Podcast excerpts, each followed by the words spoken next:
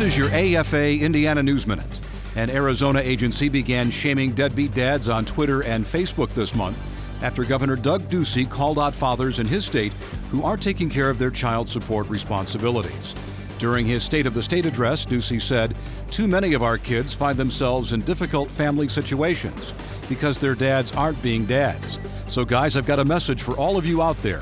Wherever the authorities know of a deadbeat dad in Arizona, find him and hold him to his responsibilities with the full force of law. If you're old enough to father a child in Arizona, you're old enough to assume financial responsibility for that child. By that evening, the Arizona Department of Economic Security began tweeting out photos and names of dads who are behind on their child support payments. There's more online at afain.net. The American Family Association of Indiana, a voice for Hoosier families.